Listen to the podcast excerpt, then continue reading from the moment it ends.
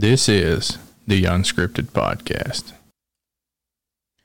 All right, Bob, what's going on? Hey, living the dream. Got a wife, four kids, and a mortgage. So That's like country music song, ain't it? that's American dreams, What they say nowadays. you Did know. Kobe did Toby Keith die? He That's did. what Courtney told me this morning. Yeah, He did. Yeah, he had cancer. Mhm. Wow, man, he I really didn't ain't know as, that. man, he really ain't as good as he once was. In that's a shame. The Too Yeah. soon. Too soon. No, I mean I didn't mean that mean. You know, I mean I just Yeah. you know, I mean that that's a. Too soon, Chris. Too soon. I wasn't. Y'all are so cold. You need to go you do. know. You need to go do seventeen hail marys now. Is that what gets you out of jail free? That's according to the Catholics. You know what I mean? Hey, it's speaking of hail marys, the Super Bowl's coming up this uh this Sunday, and Who do you want Uh, to win? The, the Niners or I- Taylor Swift? somebody was asking me the other day. They're like, "Hey, we could do this, watch the Super Bowl, or whatever." I said, "Look, I said I don't care if anybody we want to get together and eat and watch the Super Bowl." I said, but I have not watched a single quarter, a whole quarter of an NFL game this year, and that's that's kind of untypical of me. I'm not. It's not like I boycotted them or any of that stuff, but it's just just been been slammed. You know, you gotta gotta make priorities of that time. So. Yeah, the um, it's funny how those things happen, isn't it? mhm. The, I But watched. I mean, I didn't, but I probably didn't miss uh, three quarters of all of Tennessee's games, you know. So it's about priorities, right? Well, I watched. Uh, I watched. Uh, see, I watched the Saints play at the at the dome, so that was pretty good. But other than that, I probably watched less than a quarter of it too. You know, whatever was on. If Aiden had it on on Sunday afternoon, that'd been about the best I could figure. But he's always gone. You know, they never stay at the house on Sunday. You know, they're all like Ye- oil and water. Yeah. Did uh, I watched the first half the other day with Dad uh, at his house on the Tar Heels game? Did they? They were smoking Duke when I. Smoke. I wish I had like a. Do I got a good one here? Like like this is what I think about. Like I watched the game and this is Duke's performance. Or or wah, wah, wah, wah. Yeah, they thought they were going to win, but Yeah. So like, and the the sad thing was though, like Duke wasn't even playing. They were playing junkie, and they were still kind of hanging around. Well, you know, Carolina, when they jumped out on them, you know what happened was by the end of the game, they were both shooting fifty percent from the floor. But Carolina, I mean, Duke just wasn't playing any basketball. I mean, they just weren't. I mean, any defense. And so, you know, you get mm-hmm. somebody that's just matching you shot for shot. Whoever's in the head, I mean, whoever's ahead, they're just going to win. You know, so all you Yeah, Duke that's right. fans, Carolina superior. Just want just want to go ahead and let that be known. You know, the Yeah, and so uh, we didn't ever decide. We never we we just decided we're going to get on here and talk today. But I think that's kind of a good little thing to start with. Is that when you get ahead, stay ahead. And and uh, so we got Alan Morrow on the podcast. We kind of told the big legacy type story of um, kind of tracing things back last week, and man, uh, and then Alan is uh, like I get calls from other people about you know from six hours away, just telling me about the the good works that that Alan's doing, and so Alan, if I had anything to tell you, is just stay ahead, keep working at it, keep doing good. I'm I'm doing my best at that. and you're doing a great job. And Thank you. you know, Alan, uh, you know, he's he's interning with us right now, Bob.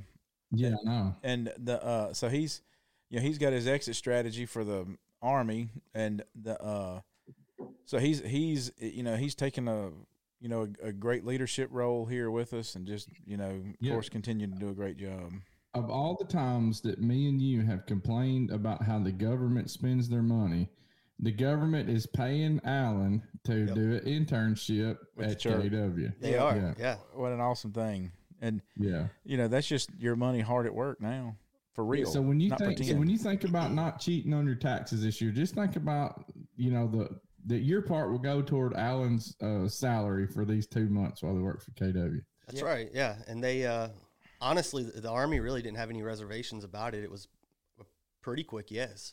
Um surprisingly. That's amazing to think about, though. You know, and, and probably that just shows the overall shape of the armed services to a lot of degree. Mhm. You know what I mean? That that you know. So, what is the reason why they wanted you to do the internship? Well, I'm doing the internship because I'm kind of, I am going through a, a it's a medical evaluation board. Um, I'm on way, my way out of the army um, for medical reasons. So what the army is allowing is for me to spend two months kind of trying to figure out life after the army. What kind of career do I want?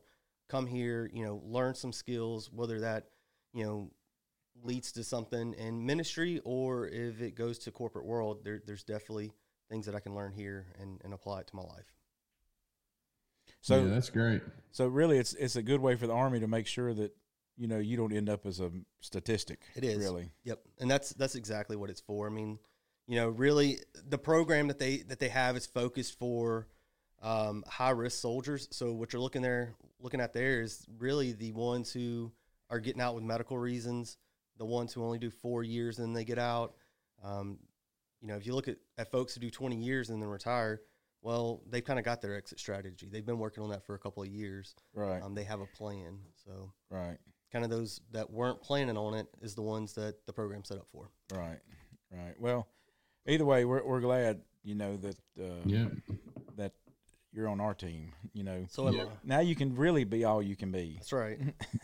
Yeah, we appreciate uh first, you know, your your service to to the country. Uh I, I guess I say that first, but more importantly, we're like we appreciate your service to the Lord and what you know what you are what you're doing for God and it's it was a I mean it was just a flat joy to um to just you know preach about you. And in fact I mean Alan, like what what you're doing for the Lord, I'm not putting pressure on you, but like I mean, I saw a guy at a gravesite service uh Sunday afternoon, and I was telling him about Alan Morrow, and and so that's a it's not the it's not to boost your uh, bubble, but the the point was is this guy influences a whole lot of a whole lot of people in the brotherhood, and this guy um he he he tries to uh I, what I was trying to talk to him about was not just recruiting Alan. I did say that to him. I said, if you're really wanting to, to find your, your next prospect, I said, you need to look at Alan Morrow. And I said, if you want, if you want another guy like Taylor Cooper, uh, you know, so I was talking to Kirk Brothers and, and the idea was, was that not just, you know, not just the, uh, the standard of that Taylor's special, but the fact that the the method of how Taylor was taught and the method of how Alan was taught and the principles of put on you two guys, I don't think it's not a co- well, I don't not think it's not a coincidence that you got two guys who who who under undergo their conversion with the Lord and then now they're being evangelistic. What's is that just a coincidence or is that because of part of this of this method of which KW is trying to to make disciples and and ultimately a disciple is someone who is who's on mission with jesus. He jesus said follow me and i will make you become you're being changed fishers of men.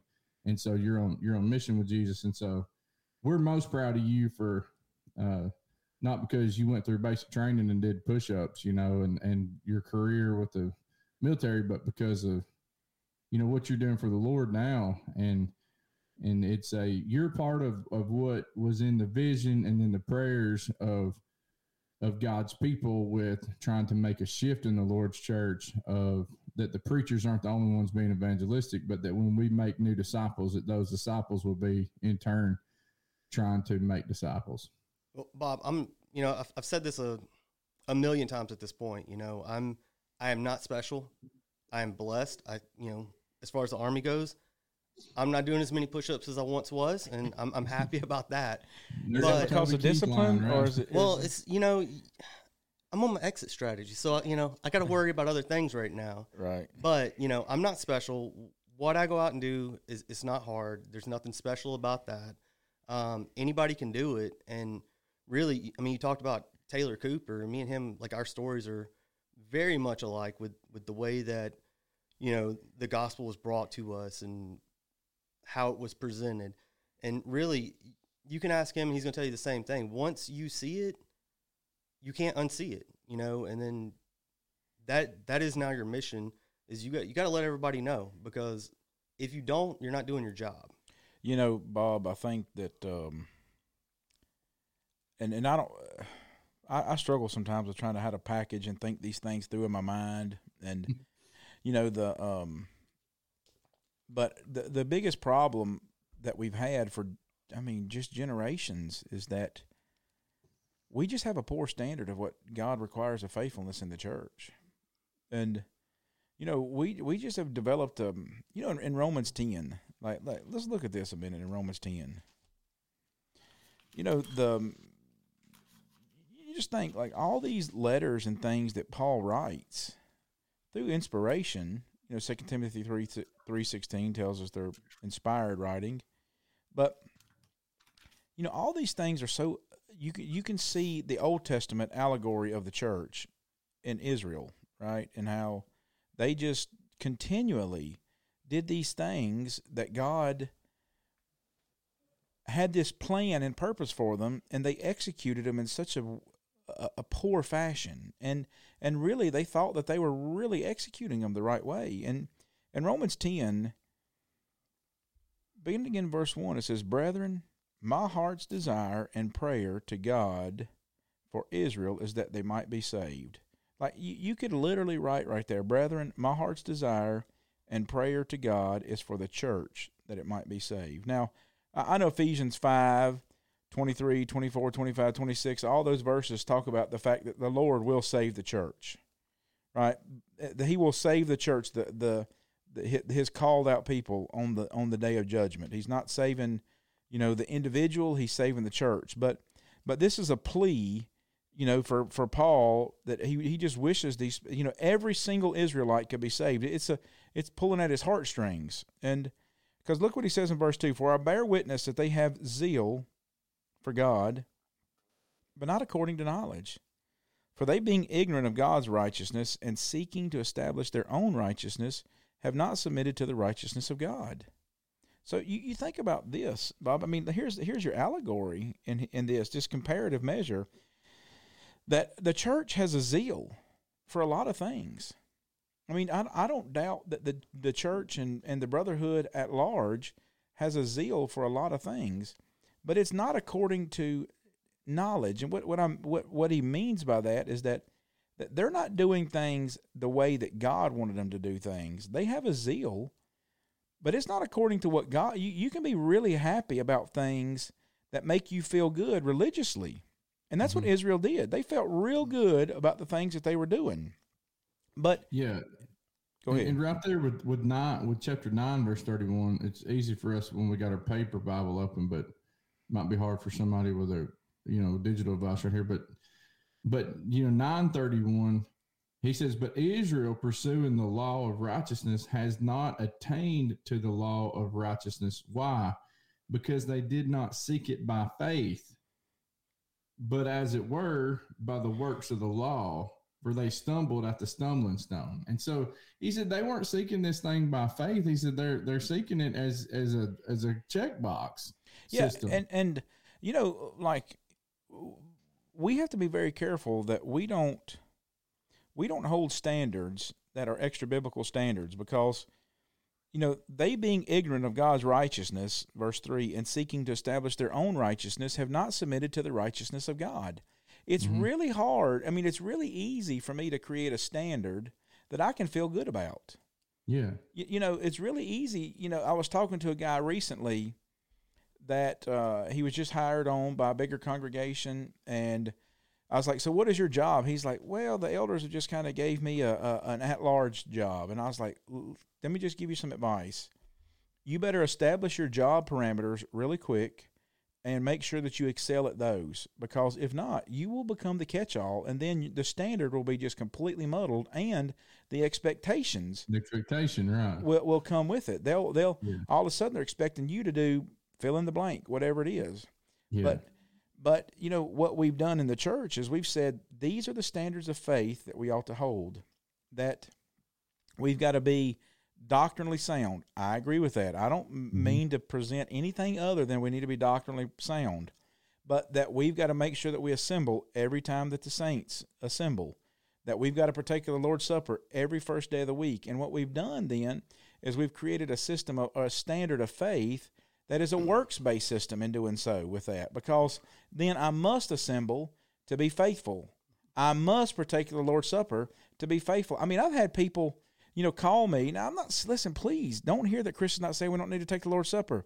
Listen, 1 Corinthians 11, you know, all the end of the Gospels, Acts 20 and 7, all those things teach us that we're to do that. But there's a reason behind those things. Well, it, it don't matter what it don't matter what you say to the rest of the podcast. That's all that anybody's going to hear. Is that Chris don't want people taking the Lord's Supper. I, I, I, what I'm getting at, here's how mm-hmm. you know this. Now, I know that our brothers and sisters will see this in the extreme, but I want to use this as an example. I had somebody call one time and want to know if we could bring them the Lord's Supper in the parking lot. They wanted Mhm. like to drive in and wanted us to bring them the Lord's Supper in the parking lot. And and I said, well, this isn't a drive-through. You know, we take the Lord's Supper to provoke one another. You know, to remember the Lord's death, to to proclaim His death till He comes again, to examine ourselves. That's what the that was the, the Lord's Supper was a system of faith.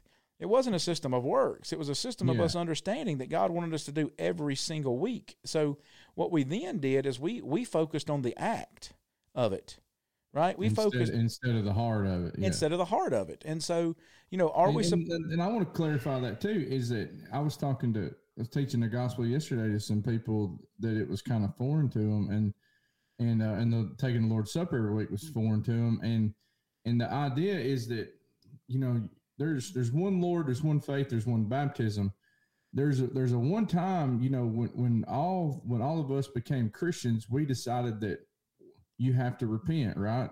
yeah, that you know acts acts 17 you know god has overlooked these times of ignorance but but demands all men everywhere to repent. Jesus said repent or you'll all likewise perish in luke 13 you know 3 and 5 and so you we we must repent. Repent and be converted you know acts 319 so but the, the idea though of repentance is repentance is not a one-time thing. It is a commitment to continue to repent. Well when when you repent, just because you sinned, you don't have to go back and be baptized again. You don't have to be immersed again.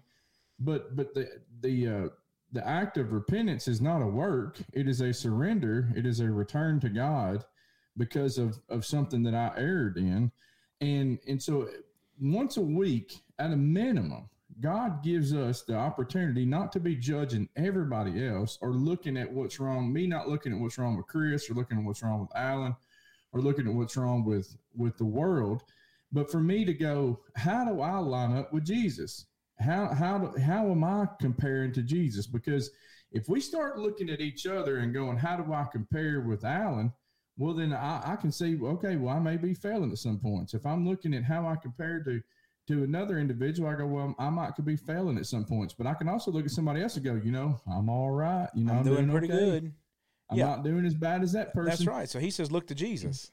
Look Right. to Jesus, the author and finisher of our faith, you know, and so who for the joy of it, you know, he he endured the cross, Romans chapter Right. 12. So with that, in the heart of taking the Lord's Supper is not going, oh, well, I took the Lord's Supper today, so I'm good. I drove 40 miles out of the way on a Sunday night to make sure I took the Lord's Supper. Uh, no. Yeah, I mean, like, So at the same- examine your heart. Right. And at the same time, you know, like I had a dude show up here. I don't know. It was, you, you may even still been here, Bob. I don't know. It's within the last little bit. And I was standing in the foyer, and, uh, you know, Liam and Coleman used to give out the little cups. You know, well, Liam still does give out the cups, I think most of the time. But, but, anyways, so they were giving out the cups, and this dude walks in, and he's got his prison, like, you know, release clothes on. You can tell, right? And he's mm-hmm. like, you know, he's got a he's got a crooked eye, you know, and so you can't even hardly tell if he's looking at you. But he's like, "Man, I need some gas money." I was like, "For what?" He said, "I need to get the McGee to my sister's house." Well, Liam walks up with a little bucket, you know, with all the little Lord's Supper cups in it, and uh, he hands that guy one of them. He's like, "Oh, oh, thank you, bro," and takes peels a cracker off the top of it and, and takes a swallow of it. You know, well he No, I took wasn't here when that. I wasn't there when that happened. well, he took the Lord's Supper, right? Yeah. I mean, he, he did the Lord's Supper, and and that's a if that's what it boils down to, then it's a works based system. And so, yeah. you know, what if, what if we held up this really this idea that the that, that it's never going to be about works of righteousness, but about a show of faith. You know, what what if that's what it would be? You know, what would what would the church look like if it's not about works of righteousness, to where I get to say anything? Ephesians, you know, our Calvinist yeah, friends, should boast, right? yeah, that's what our Calvinist friends would hang their hat on, eh, you know, incorrectly, you know, in the sense that, Mm. you know, that the it's nothing you can do to be saved. No, no, no, that's not what Paul's teaching there. Obviously, you know, he's teaching verse ten that you are created in God, a, a, a work, His workmanship. You know, this thing that's designed to be a tool to be used. Well, what if we held up? What if the church? What if the church, when you're teaching somebody the gospel, that you just don't teach them five finger salvation? Hear, believe, repent, confess, and be baptized. What if you didn't teach them that? What if you help them understand in this process? Must be born again. You must be born again. And, and what that's going to require from you for the rest of your life is that you are now surrendered to the Lord. And whatever his priorities are are your priorities from this day forward. What what what the difference would the church look like? Because then you ask the question, what are his priorities? What is the will of God? Well, the will of God is is for us to live this life of confession. You know, that's what our denominational friends, you know, they, they would teach Romans 10, 9, and 10, you know, this section that we're reading here, that there's some kind of accompanied asterisk to this verse, right? That that if you confess with your mouth, if you can you believe in your heart and with your mouth confession is made unto salvation. Why why would Paul write that in there for? Well, it's because it's because why? Verse 14, how can they call on him whom they have not believed? How shall they believe in him whom they have not heard? How shall they hear without a preacher? And how shall they preach unless they are sent? I mean, you know, he's using this process, this confession is this idea that I have this life now that I have got to give. And, mm-hmm. and, and what that's going to mean is it's going to bubble up and I'm going to tell people about it. Why? Because how are people going to know the process of salvation for the whole world was through the preaching and teaching of the gospel? That is God's underlying foundation of Christianity. Upon this rock, it's the bedrock truth in Matthew 16 that I'll build the church. What? That Jesus is the Christ. This understanding that He is the King, that He's the one, that nobody else. And so, when what if the, what would what would the stories of salvation look like if that is the standard that we hold up? That I cannot. This is not a bag of Skittles that I get to eat out of the rest of my life. But now, I, I will say that depending on where somebody's at in their journey when they begin, I mean, man, there's a lot of people that got messes in their lives, and there's a lot of people that got that got a lot of challenges. And and I'm not saying that that's not that that doesn't require extra effort. Just from wherever you wherever you obey the gospel at in your life whatever whatever stage of the mess we're all in a mess somewhere but whatever part of the mess you're in yes it will require extra effort from some people but that does not negate their responsibility in doing so yeah, and I, I want to caution people too about not letting our Western teaching put into, uh, and when I say Western, I mean United States standards of the word preacher there in verse fourteen. That that he said, you know, how how shall they hear without a preacher? Well, don't just put that as saying how will they hear unless there's a guy in the pulpit, and because this uh this word this is the the second third definition of of this Greek word one is or, is to publish proclaim openly something which has been done. All right? So so anybody can can proclaim openly something that's been done. The third definition is used of the public proclamation of the gospel and matters pertaining to it made by John the Baptist by Jesus by the apostles and other Christian teachers and so the idea of this of this word preacher, you can have somebody who's preaching from the pulpit, but pulpits are not the only place for this for the gospel to be proclaimed. It's actually Jesus, should be the least of them. Jesus proved that if if we're living in the gospel to, to three or four hours a week, then we've lost the point. We, y'all, we, y'all get three or four hours, man. I get the stink out if I'm doing it three or four hours a week. I'm talking about Sunday morning. Bible study, worship, Sunday night, and then Wednesday night. You know, mm-hmm. Yeah, you you can get this thing out. So that so this uh these guys uh I was talking yesterday. We missed a class with our jail ministry, and so I asked the person in charge of it. I said, "Oh, how long can they go?" They said, "Really, you can go as long as you want." Well, um, there were some there were some guys who were men. Don't you just love it when guys like Alan buy into the to going and going with you to proclaim the gospel? Oh and, yeah, absolutely. And and Alan, how many studies do you think you sat in on before you conducted one yourself? I don't know. I sat sat on quite a few, um, but you know, it really you got to sit in on them. You know, but after you sit in, it, it's not that difficult. You've got to go and kind of start, you know, quote unquote, making those mistakes because it's not really nothing that you do is going to be a mistake. You know, you're still planting seeds.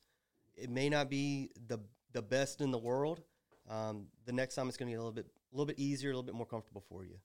So yeah, I've set in and One of my most favorite ton. pictures of my trip. You know, I, I take these pictures when I'm in Honduras, for To example. document your entire life, right? That's And right. The whole reason. no, no, he just he, he picks on you about it, but then he does it too. I know. when you're not around. He does it too, and then he's like, Bob documents every moment of his life, so that Hey, let we, me. we- we got a 30 second timeline. I'll, I'll tell you. My wife said the other day. She was like, "Let let me see your camera gallery." I was like, "Okay, you can see I it." know we already talked about this before. You got wiring diagrams. Yeah, and all she, she you know, it's like 95 of them of gears and wiring diagrams and everything Mm. else. But but one of my favorite, you know, I try to take these things because like, you know, you talk about our trip together, right, Bob? And and I've Mhm, got yeah. pictures of us together on our trip, but I don't remember the year, and I don't necessarily remember all the people that we taught. I don't remember some of the classes. I just remember events with Bob, right? You know what I'm yeah, saying? Yeah. mhm. And so I put those seer moments, you know, in my head, and I got a seer moment of Alan on our trip last year of him. I reckon he was translating uh, uh, a Bible study. I don't speak Spanish. Yeah, yeah. You you had you know the did did is it one that one of the brothers had did? or Yes. something like So the Honduran brothers were doing doing a study with uh, some Hondurans, you know, and the whole thing is in Spanish. So I don't speak a, a you know a lick of Spanish, um, but that was kind of a you know Chris talks about that, but that was a really big one for me because as they're going through the lesson, you know, you start picking up on things. Once again, I don't speak Spanish, but I know what he's talking about.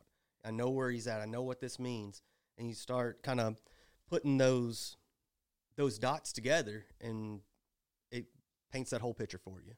So, I mean, that's what I'm saying. When it when, when you don't have to go to too many of them, you can go to one in a foreign language and, and you can still figure it out pretty quick. So let me ask you this: when you're when you went on that mission trip, did you did you feel like you were right with God and saved already?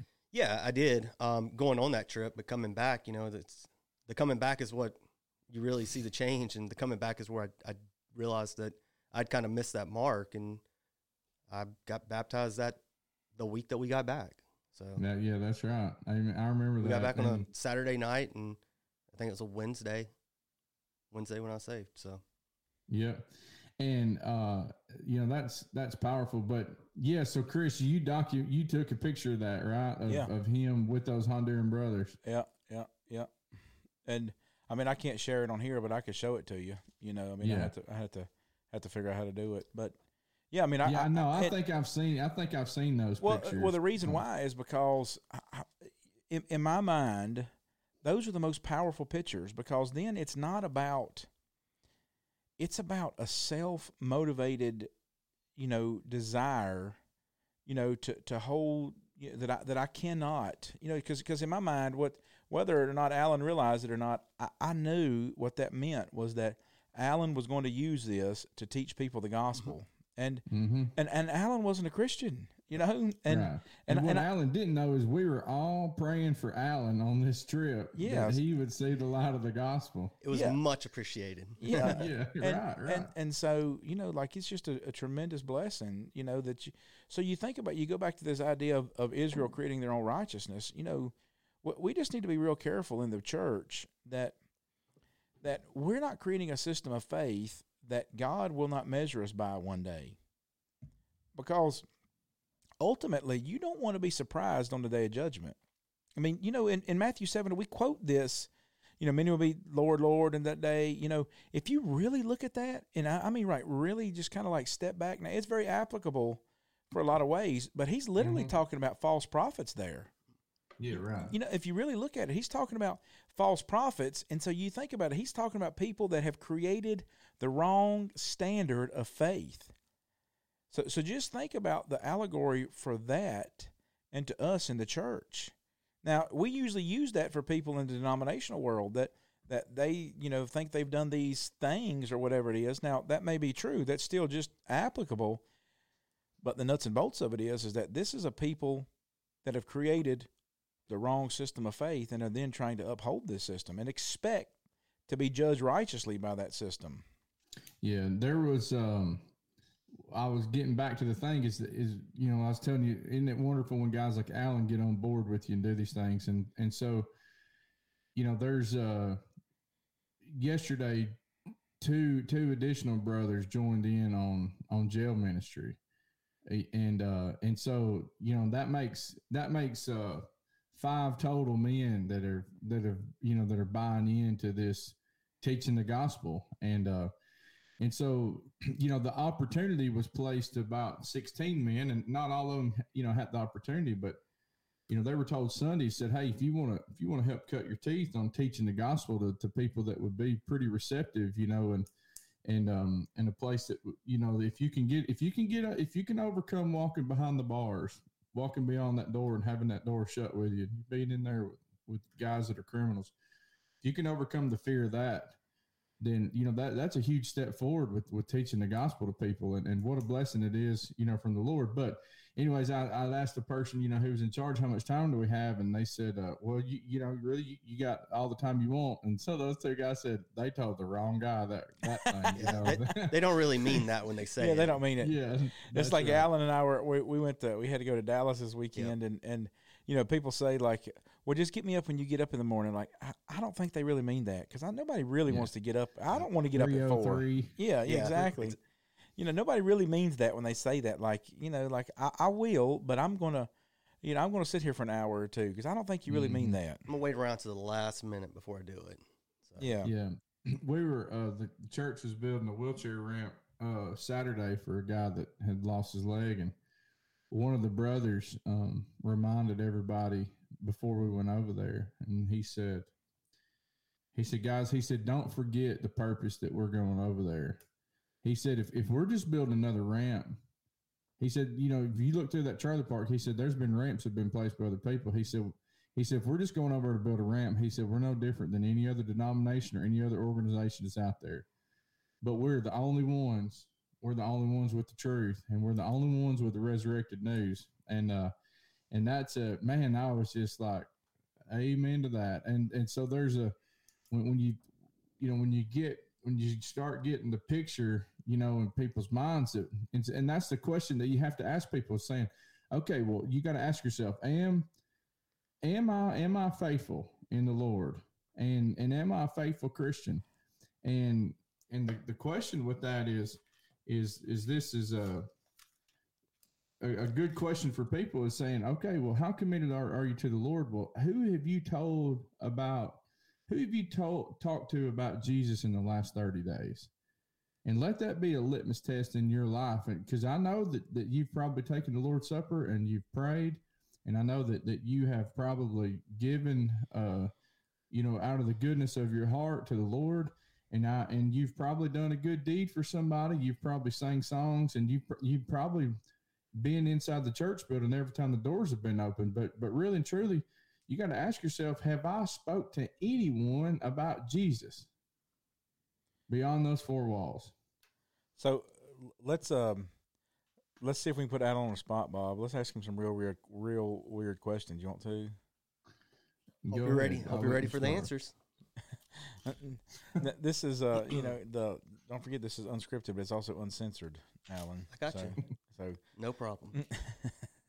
the um so Alan, what what uh, you know when you kind of started this process of of becoming a Christian, what was you know what what were some of the tipping points that got you to to you know like there there was obviously a desire to want to know the truth before you mm. got here you know? So what were some of those things? You know what can what can you tell people out there that are looking for the the Alan Morrows like you know those guys like you? What can you tell people about your kind of thought process mental state you know whatever it is? Yeah i mean the first time i ever stepped foot in this building was for a blood drive you know and, and that day we had a bible study uh, while we were waiting for our turn to, to give blood um,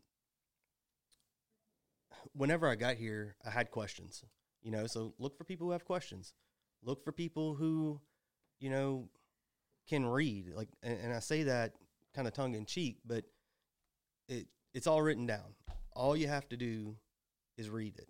You know, it, it does help sometimes to have somebody kind of explain some stuff. You know, whether you're the person doing the kind of the explanation or, or you're receiving it, but I mean, for the most part, you got to find people who who want to see change in their life and they want to see change kind of in their uh, their sphere of influence. I mean, So when you, you came, you said you know you look for, you you had a Bible study that first day. Okay, let, let's talk about that. Why why would you even? Uh, I mean, why would there even be a Bible study that day at a blood drive? You know, so so I'm I'm asking because like you would have to have. Uh, in your mind, it was already an option to be able to do that. Whether you'd sit down and said, "I'm going to this church to have a blood drive," it was it was obviously an acceptable thing with, with the person hmm. that, that had the, the study with you. You know, so it was obviously a, a, a, thing that where it wasn't, you know, the Well- weird or whatever. So you in your mind, this was already uh, a, a, a yes to that mm-hmm. question. Yeah. So, like, I came from a, a denominational background, and I left that congregation just due to some of the some of the teachings about the spiritual gifts and, um, you know, that kind of topic there. So, whenever you go through and you read, you, you start to realize that some of those things that are taught in the different denominations, and I'm not going to pick on just one of them, but it doesn't line up with what the Bible says. You know, we can all cherry pick verses to make it say anything that we want it to say. Um, And then Joe is the one who invited me here. You know, I work. I was in the army with Joe, and uh, you know, we had already went back and forth. You know, about coming to Kensington Woods for for a assembly, and I already knew from the the get go coming up here that you know everybody here was you know evangelistic and asking somebody to study with them. That's not going to be a problem. It- the problem is going to be finding which one because everybody's going to want to do it with you. Right. Um, right. you know, so you get to kind of pick Hey, your so let flavor me ask there. you a question. So, had Joe already planted some seeds with you, or already discussed some scriptures with you?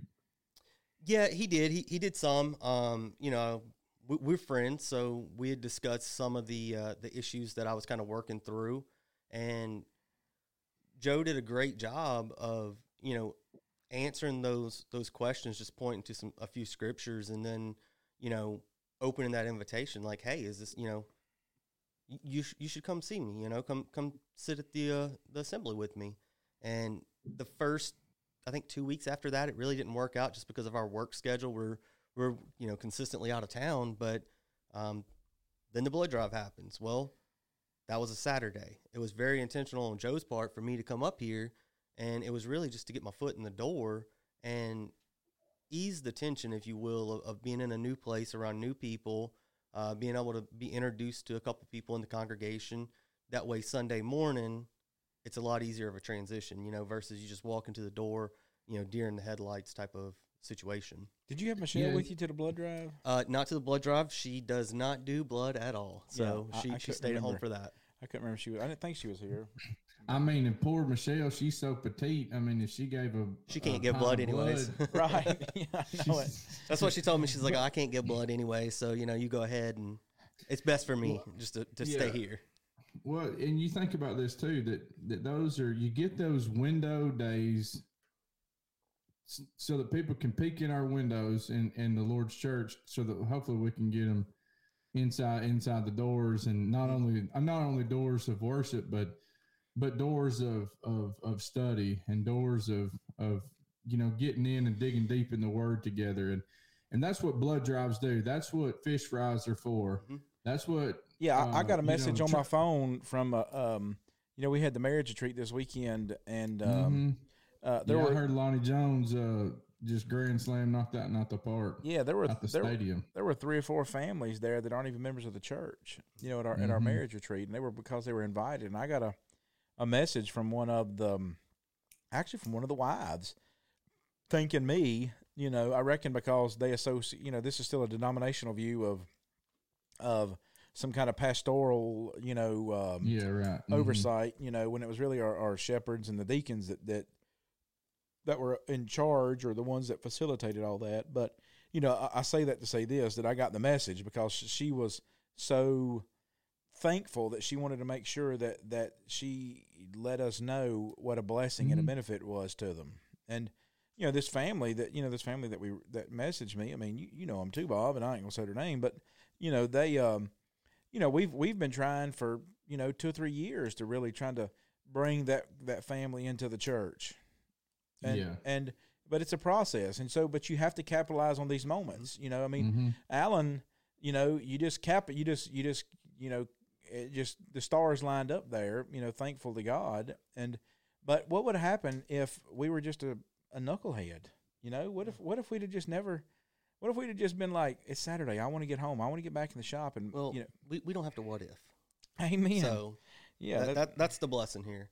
You know, Yeah. and the thing is, like with all the studies that I've done, some of the most successful, you know, studies that's been the most conducive, those have been the ones where you bring folks into the church building and kind of introduce them to the atmosphere early on, even if they're not going to show up to to assembly on Sunday morning or you know Bible study Wednesday night. Bring them in when nobody is around. It's low stress. They understand. Okay, it's just it's just a building. You know, we're, Yeah, we're just see, people. We're can see the normal. walls before they see. That's right. Before they see the church. That's right. Yeah, they they realize we're just we're normal people. We're not we're not weird or any. I mean, Chris is weird, but that's bit. different. You know. That's right.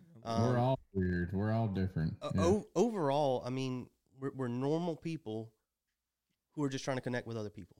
Yeah, and and that's the power of what the gospel does then because you know that was ultimately the way the Lord wanted us to do it. He wanted us to be normal people in abnormal ways.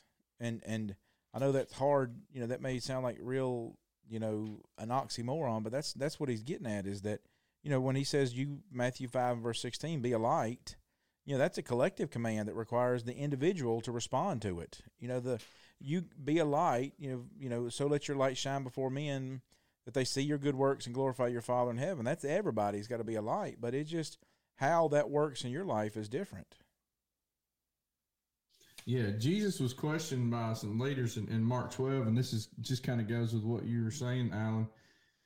He was he was just speaking. They were kind of saying, you know, how you know how is it that you know the scribes say that Christ is the son of David, and certainly you know he's he's going to come from that lineage, but but Jesus, uh, you know, he he makes this statement in verse uh, in Mark 12, 36.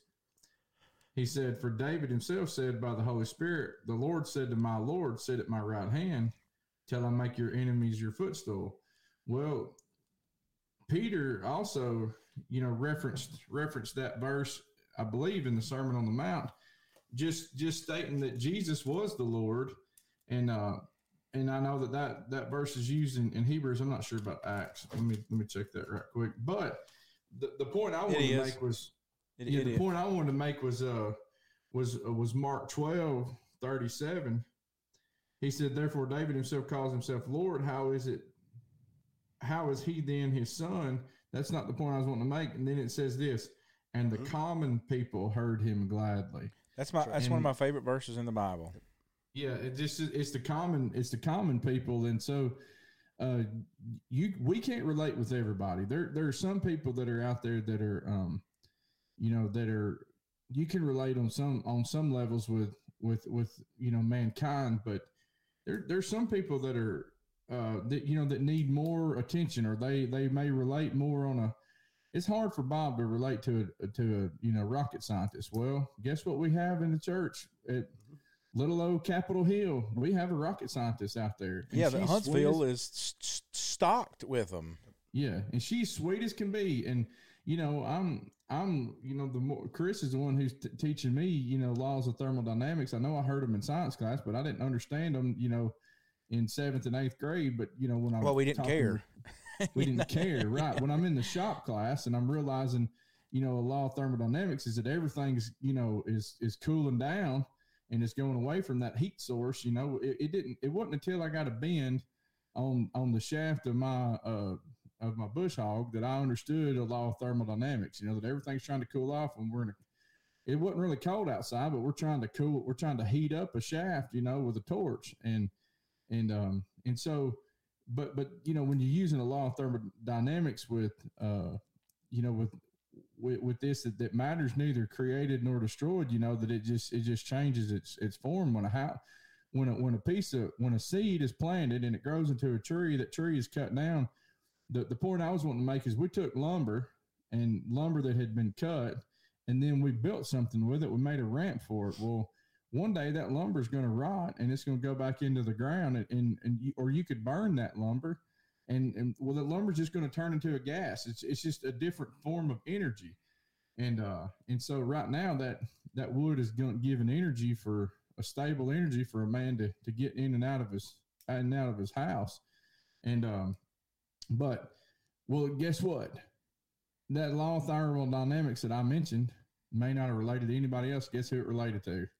A young Christian who's a rocket scientist. And uh and you know they they appreciated that. And uh and so there's um you don't ever know who you're going to relate to, but but you, but the common people and, and being common and and so so second Timothy chapter 2 and verse 24 and, and, so you have to ask yourself am I a servant of the Lord? And and people say, well, yeah, I'm a servant of the Lord. Well, here's what Paul's telling Timothy that verse 24, this is one of my favorite verses in, in the Bible, this little passage here. And a servant of the Lord must not quarrel, but be gentle to all, able to teach, patient. 20, 25. In humility, correcting those who are in opposition. If God perhaps will grant them repentance so that they may know the truth and that they may come to their senses and escape the snare of the devil, having been taken captive by him to do his will. He's talking about that a servant needs to be evangelistic. They need to be able to teach and and and be able to correct people. Well, you know the way that this was pre- presented to our congregation is we're, we're studying about qualities of elders and deacons and, and an elder is supposed to be apt to teach he's able to teach and and uh, and so some people are saying well i'm not able to do that well this as a servant of the lord supposed to be able to teach and so what it goes back to that standard. What's the standard that we're placing on the church? Is it and we're just learning Bible bowl, you know, just so that we can learn facts, or we learn it so that we can we can have facts applied? Yeah. So then, Alan, here's the here's another you know fifty thousand dollar question. Did you ever think you'd be here? Not at all. and and so uh, like I can't stress that enough. And not that not that you didn't know, but Bob didn't know and Chris didn't know, none of us really knew what we were signing up for when we signed up to follow Jesus. We just signed up to follow Jesus. And, you know, that's what a walk of faith means then is that, Lord, I just don't know what I'm going to do anymore in the sense of that I'm not going to make those decisions anymore. I'm going to let you make them for me. And what that means is, is that if my path crosses with somebody, then I know that that's for a reason. You know, Esther 4 14, you know, we quote that verse, you know, you don't know whether you come to the kingdom for a time such as this, right? But but you don't know whether you come to a blood drive for a time such as this. You don't know whether you came to a a, a gas station for a time such as this. A person broke down on the side of the road. Uh, uh, whatever. There's a ten thousand. You know, put any scenario you want in there, and but you know what the Lord is. Well, if we could really step back and realize that it's that it's not about ourselves but about Him, then we'll be able to really realize that the Lord really the blessing of these stories is that the Lord, the Lord delights in doing these great things with just these randomly, seemingly random circumstances, these seemingly random and, and insignificant type people. He loves to, to, to do these things because then, you know, there's this Easter egg that when Paul in First Corinthians, I mean, uh, Second Corinthians 11, 12, 13, when he's kind of, you know, going through this thing about all the troubles he's had, and he even says that, like, you know, I prayed to the Lord three times, remove this thorn in my side. And, and what he says to Paul is like, no, Paul, my grace is sufficient for you. Now, here's the Easter egg for in your weakness, I am made strong. You know, he, he's showing that, that like, you, Paul, there's a real problem. You know, there's a real challenge with you being able to glory in the things that you've done. But what I can do, what that Paul shows the world, Paul, is that I can do these great things through these seemingly huge obstacles. Whatever that obstacle was Paul had in his life, God says, Paul, that thing right there, I can take it and do big stuff with. Yeah, I mean, what we got to be careful of is limiting the Lord, you know, and, and, that's that's one of the biggest things that I've learned is, you know, whenever you start serving in whatever role capacity that may be, you know, it, it may be taking out the trash, you know, well, once you start doing that, it's going to just start raining opportunities on you. And when they start raining, don't don't be afraid to take it. You know, you may not be able to do every single one, because of scheduling, but don't let your, you know, lack of confidence be what stops you because that, you know, for a little bit, that's what held me back. You know, oh, I can't, I can't sing, I can't do this, I can't do that. Well, it's not about me, you know, and, and that's what we gotta gotta remember. Yeah. yeah. You remember when Alan, when you were given a job, and it, you weren't even a member of the church? Yep. What what what job were you given to do? Well, are you talking? Which one? Are You talking about at the uh, the VBS? Nope. Talking about it. Uh, Step back one step backwards. take a step back. In Honduras? the- Nope. Keep No, going back. Keep going back. How far back we going? to, to our let's family to the- weekend. Let's go to the family weekend. Yeah, yeah, I remember that. What, What, what, were you in charge of? Uh, I was in charge of the uh, the the balloon and dart station out there. That's right. Yeah. about how you uh you know how our family should kind of be operating and, and what what we're looking at you know so yeah, so Yeah. so each one of those little stations they had a purpose behind it, and Yeah. you know re- we'd set it up with boards and balloons, and and it was like you know not missing the mark, you know you know trying to be focused on the target, and you know we gave it to Alan and Michelle, and you know that was a very pointed and subliminal thing, so that Alan and Michelle would would interact with every one of our families. i don't think michelle was saved then either at that point i, I- don't remember I don't know. I, I remember she was baptized pretty early on in our studies. march yeah i mean the hard-headed one and uh, the uh, I, I don't remember either way. They both were in March. So, anyways, uh, No, Alan we was had like enough June, confidence right? that y'all Yeah. weren't crazy, and and enough confidence that we wanted y'all in touch with every family.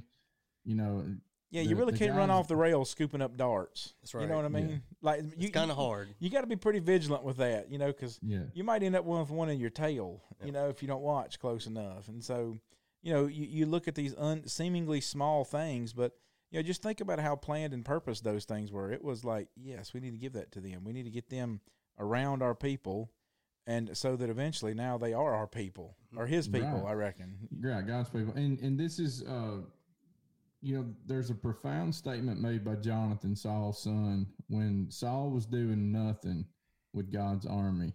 He was sitting over there under the what uh, what was it under the pomegranate trees or Yeah, whatever. yeah, yeah.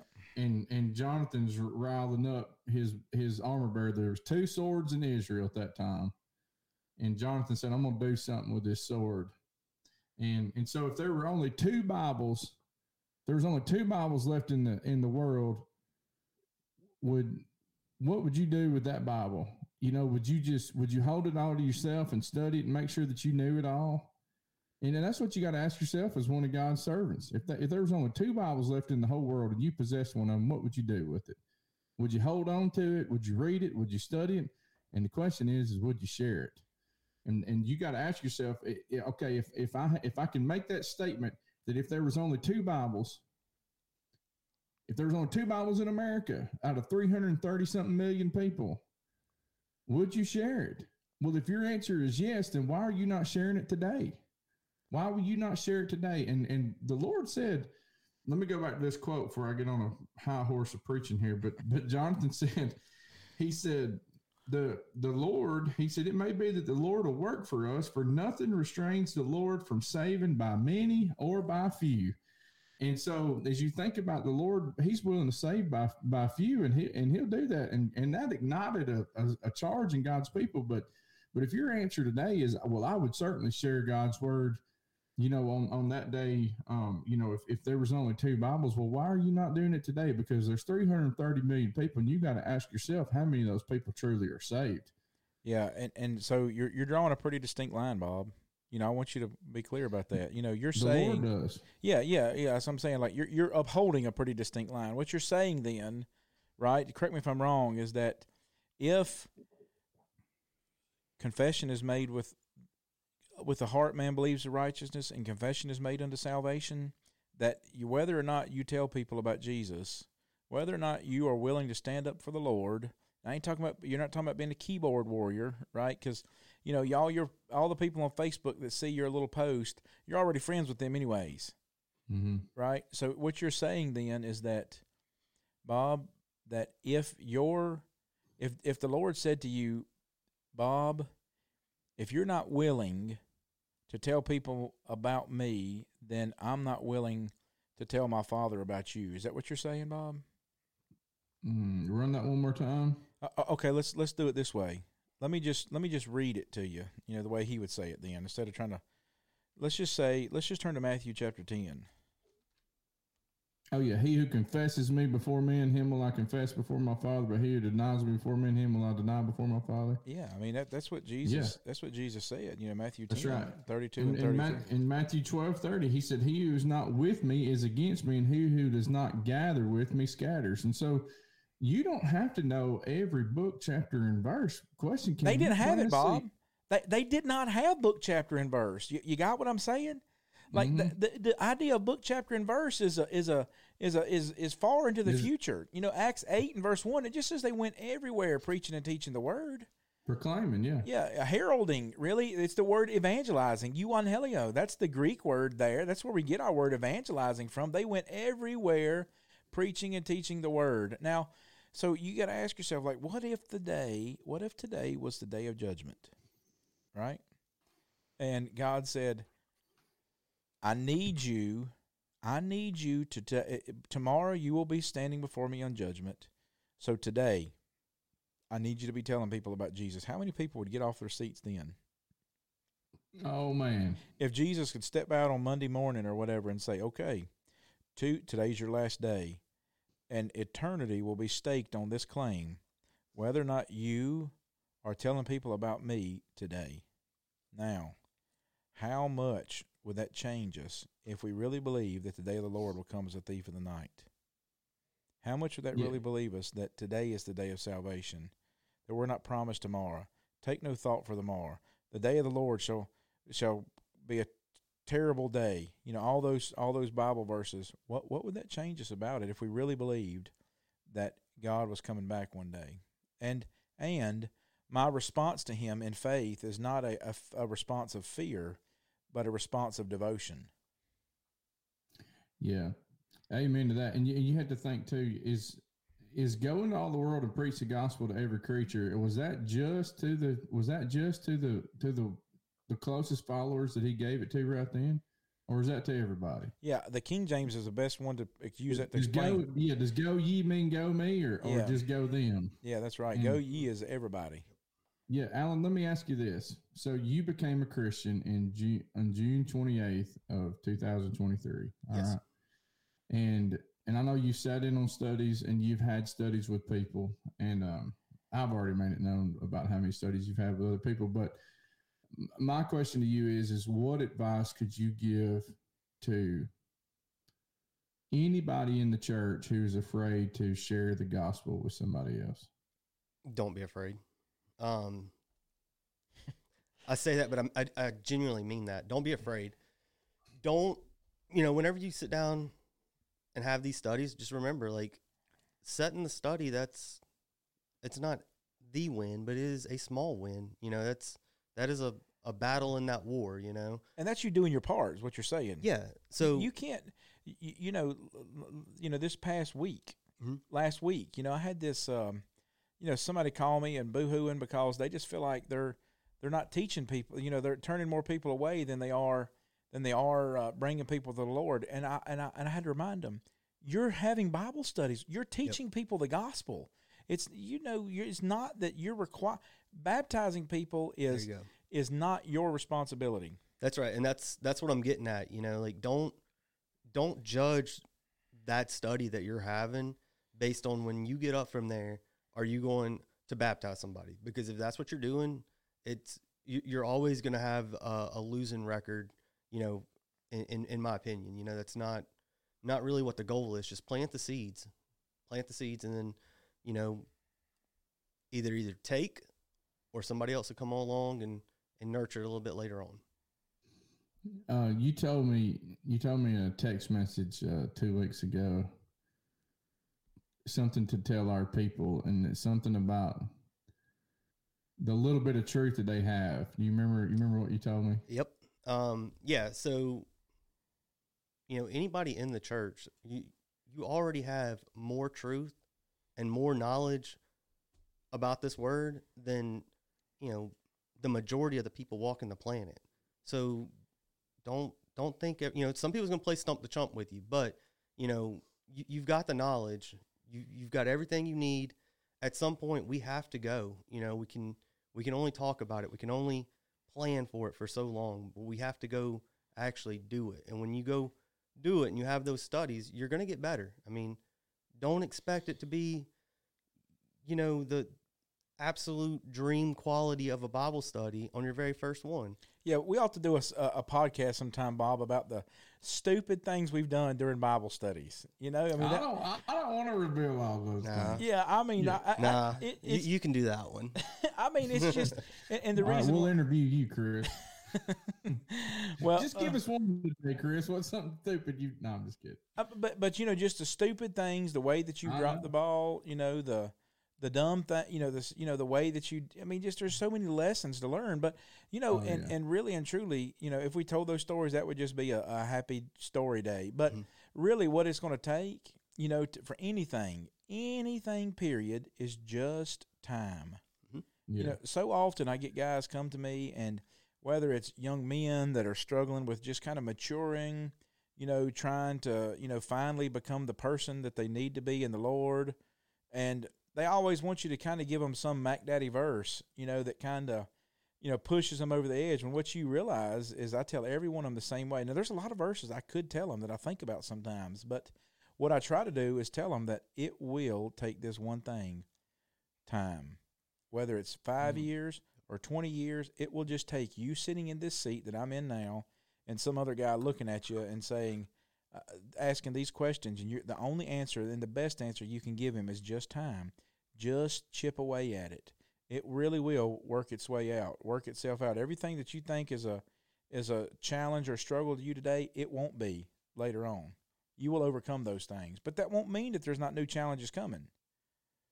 Yeah, church growth is is far beyond attendance, and you know one one thing that's one thing that I'm really trying to be tried to stress with our congregation is people. Um, we had a share verse night Sunday night, and you know people are you know we thought we were coming back to, to less than twenty people at K, at uh, Capitol Hill, and um, and you know so people were are rejoicing because we had you know 45 plus people there on a, on a sunday night.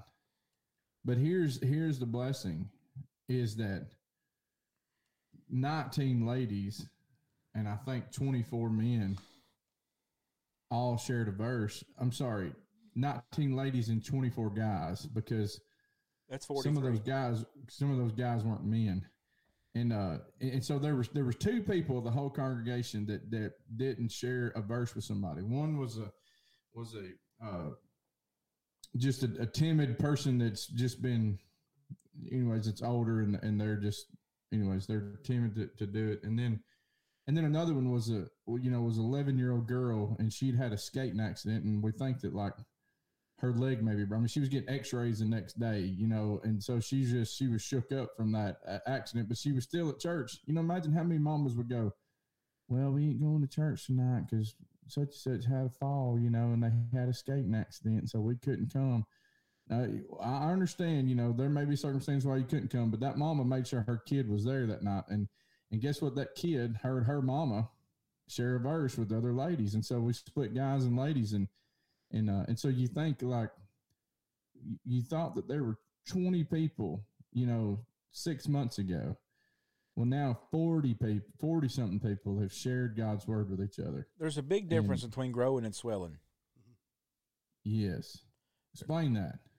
Well, you know the the we we like to have our little board, you know, with our number on it, you know, so we can we can have a metrics of how we're tracking things. You know, like we have, you know, 89 on Sunday morning and 73 for Bible class and you know 63 or 67 on Wednesday night. And we want to look at that number next year and we want to see whatever it means a percentage. I don't know what it would be and and you know that even that really if you think about it even if they say we want to you know, I heard a church. I was, you don't know this church. So I'm not even going to say the name of it, but I, I was preaching, you know, uh, at this church a while back, and you know, one of their prayers was that I just pray that that God will send us some more Christian families so we can have kids in our church. and hmm this was a smaller congregation with a lot of older people in it, and mainly no no you know a couple teenagers at, at best, and they were praying that that the Lord would send him people that were already Christians that would come so that they could in their mind they thought that we got to we can have these families here and then we'll be able to, to attract families from the world. But we've got to have this first. Well what they did was they put a barrier in place. They they number one they limited god because they said the only way that we'll be able to grow and really what they meant was swell is mm-hmm. is by having these attractant things. Well no no no no. You already have what you need the gospel. You go out and you start teaching people the gospel and all those other things will take care of itself. You can't you, when you say that you put god in this box and say god if you can just give me this one little thing put you in this box you give me this one little thing in this box and this is what i need when we already don't know what we need anyways. Right. We think we got it figured out. And so what we do is we look at this member board and we say, okay, we got more numbers than we had last year. So we're growing. Well, that may be indicative of growing, right? hmm But far too often it's swelling. You better be putting a different test in to see Yeah. if, if that's your only test is a is a number, then then we we Satan has got us exactly where he wants us. So because Jesus said, "Many, many will say to me in that day, Lord, Lord, did we not prophesy to you?" And and so also, how many go go about the way of the path of destruction? And so he said, "There's many that go that go by that that, that enter by the wide gate that leads to destruction." And so there, but there are few who who find this this path that's to that's to life, and and uh and so so let's ask Alan one question to stitch it up, Bob. All right. Alan, we want to ask you, are you good with stitching it up? You know, yeah, yeah, I'm sure. um, Alan, if, if you were going to give advice, you know, like like I know Bob asked this question, but if you're going to give advice to somebody that, you know, as a whole to the brotherhood, what would you want the brother? What would you want the church to know? What would you want the church as a whole to know? Soundbite material, Alan. no pressure, right? No, for for the entire brotherhood, what I would say is, you know, and I kind of hit on it a while ago, like w- we're at a point of planning is over. Like you you've got to start going and doing something. You know, the world we live in, if if you don't go out and and talk to these people, I'm not even gonna say preach to these people, but talk to these people about God. Other things are catching their attention, you know, and, and you're competing with all of those things. So just go that I mean that that's the the biggest thing I can say is you know there there's a lot of people that talks about oh I'm gonna go on this mission trip. Oh I'm gonna you know do whatever event with the congregation. VBS or something. yeah I'm gonna go to VBS just just go. Like today. Like what are you doing later today? Go then. Go then. go then. Now. Go now. Not then. Go today. Awesome. Hey, we love you guys. We'll see you next week.